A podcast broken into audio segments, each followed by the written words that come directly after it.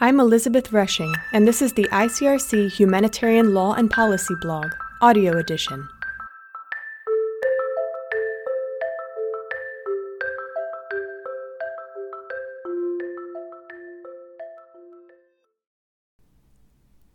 ICRC engagement with armed groups in 2022. In line with its mandate, the ICRC engages with all parties to an armed conflict including non state armed groups. The ICRC has a long history of confidential dialogue with armed groups that has achieved tangible results. However, engagement has become increasingly complex. Accordingly, the ICRC undertakes an annual exercise to assess its current relationships with armed groups in order to both improve its engagement strategies and to determine trends that can impact future engagement. In this post, ICRC advisor Matthew Bamber-Zryd discusses some of the findings from this year's exercise, during which time the ICRC had contact with two thirds of the 524 armed groups that are of humanitarian concern. The ICRC's success in engaging an armed group is influenced by a group's structure, the region in which it operates, and the extent of its territorial control.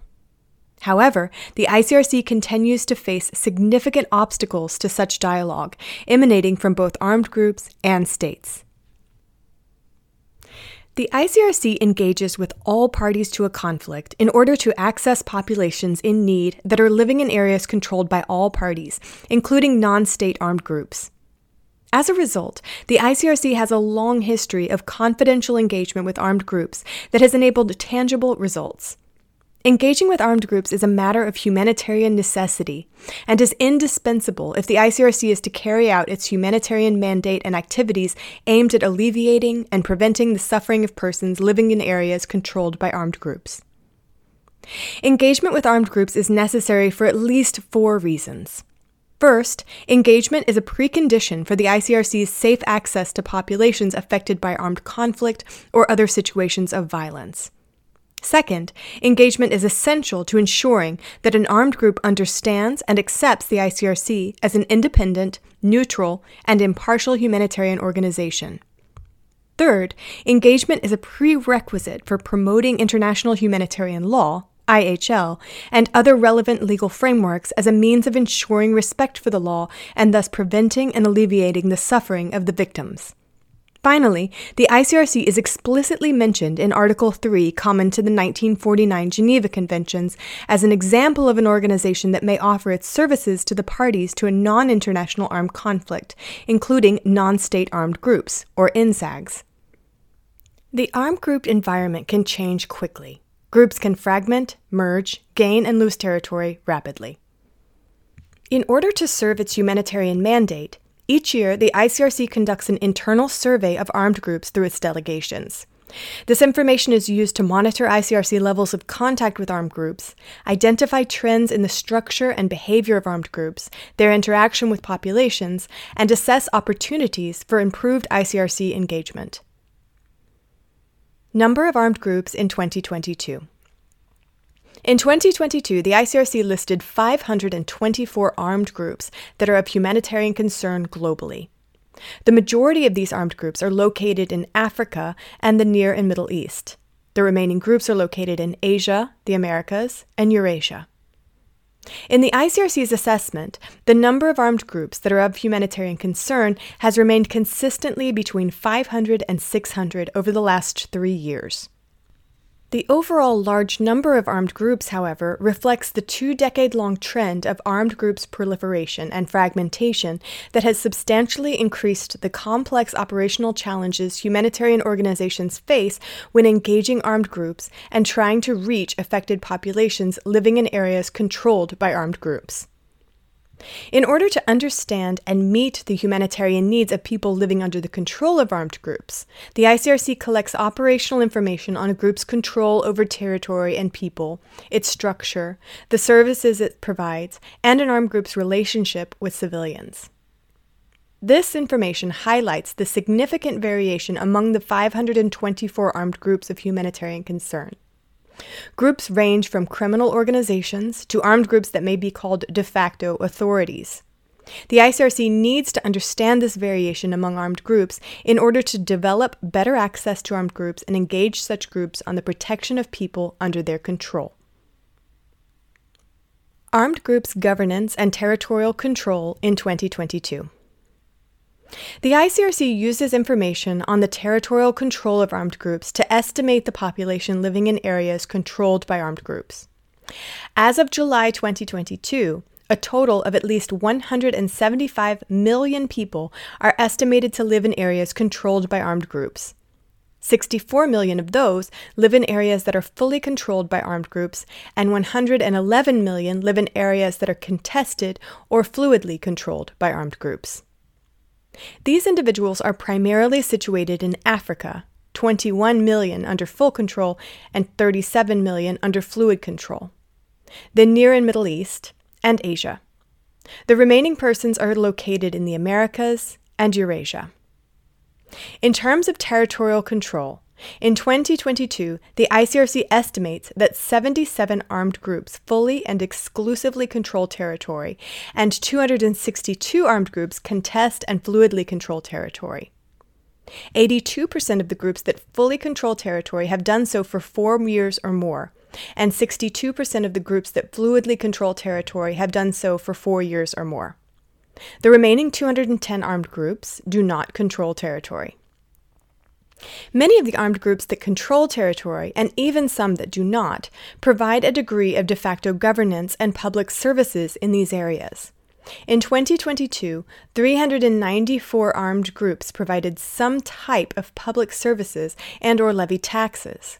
Over 50% of all armed groups enforce security, 28% levy a form of taxation, and 20% provide social support to civilians. More complex public service provisions, such as healthcare, education, or legal documentation, tend to be provided by armed groups who have had full territorial control for four years or more. The ICRC, however, does not have the capacity to assess how these services are perceived by the population living in areas controlled by armed groups, the degree of access of populations to these services, and how widespread the coverage of public services is across an armed group's territory. These figures highlight the extent of armed group territorial control and the global scale of the population living under armed group control. Persons living under armed group territorial control face complex vulnerabilities and specific risks. Despite some service provision by armed groups, the needs of the population in areas controlled by many armed groups are often not fully met. Therefore, access, engagement, and dialogue with groups on a range of legal and protection issues, such as the protection of detainees, the restoration of family contacts, and more broadly, the treatment of populations in accordance with international laws and standards, are essential for the ICRC to understand and meet the humanitarian needs of this population. ICRC Dialogue with Armed Groups in 2022. Establishing a dialogue with an armed group is a complex endeavor with significant obstacles. However, in 2022, the ICRC had contact with approximately two thirds of all armed groups of humanitarian concern. The content of this dialogue can vary from operational dialogue, which is focused on negotiating access and security guarantees, to raising humanitarian concerns with armed groups to protect individuals affected by armed conflicts and other situations of violence, and work towards these groups' compliance with international humanitarian law or other norms and standards as applicable. Building on the ICRC's pioneering work on understanding the sources of influence on armed groups' behavior, the ICRC has identified factors that impact our ability to successfully engage a group in dialogue. Relevant factors include the region in which an armed group operates, its structure, the extent to which a group controls territory, and the relationship between an armed group and its population. In general, the ICRC has more frequent and direct dialogue with armed groups that are parties to armed conflict, community embedded, or have controlled territory for a period of four years or more. This confirms the crucial importance of the physical presence of the ICRC and its proximity to affected populations in these areas.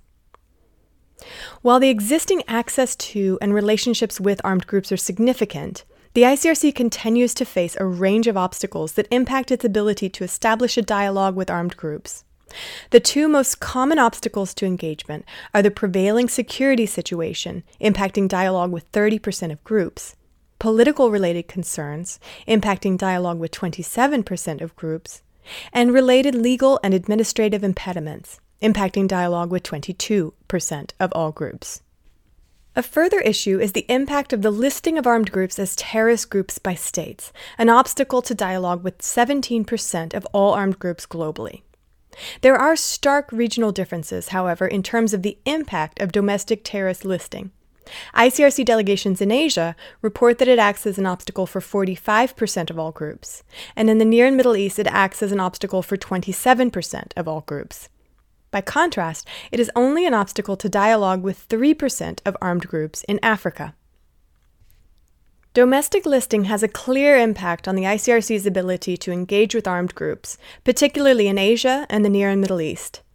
This reinforces the need for the ICRC and other humanitarian organizations to continue efforts to protect and strengthen the humanitarian space, working on including humanitarian exemption clauses in counterterrorism legislation that do not criminalize either the engagement with armed groups or the support ICRC provides to populations living under armed groups particularly in domestic legislation, as well as to continue convincing authorities to enable ICRC engagement with armed groups on their territory.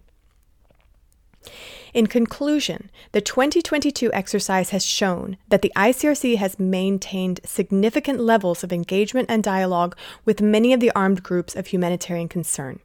However, it has also highlighted the myriad challenges that the ICRC faces around access to armed groups, which can impact the ability of the ICRC to carry out its humanitarian mandate and activities aimed at alleviating and preventing the suffering of persons living in areas controlled by armed groups. If you enjoyed this audio read, be sure to check out our full library of posts at the ICRC Humanitarian Law and Policy webpage at blogs.icrc.org slash law and policy. You can also tune in to our new ICRC podcast, Humanity in War, on how international humanitarian law and policy protects the lives and dignity of people affected by armed conflict and violence. Humanity in War will be available on SoundCloud, iTunes, and Spotify.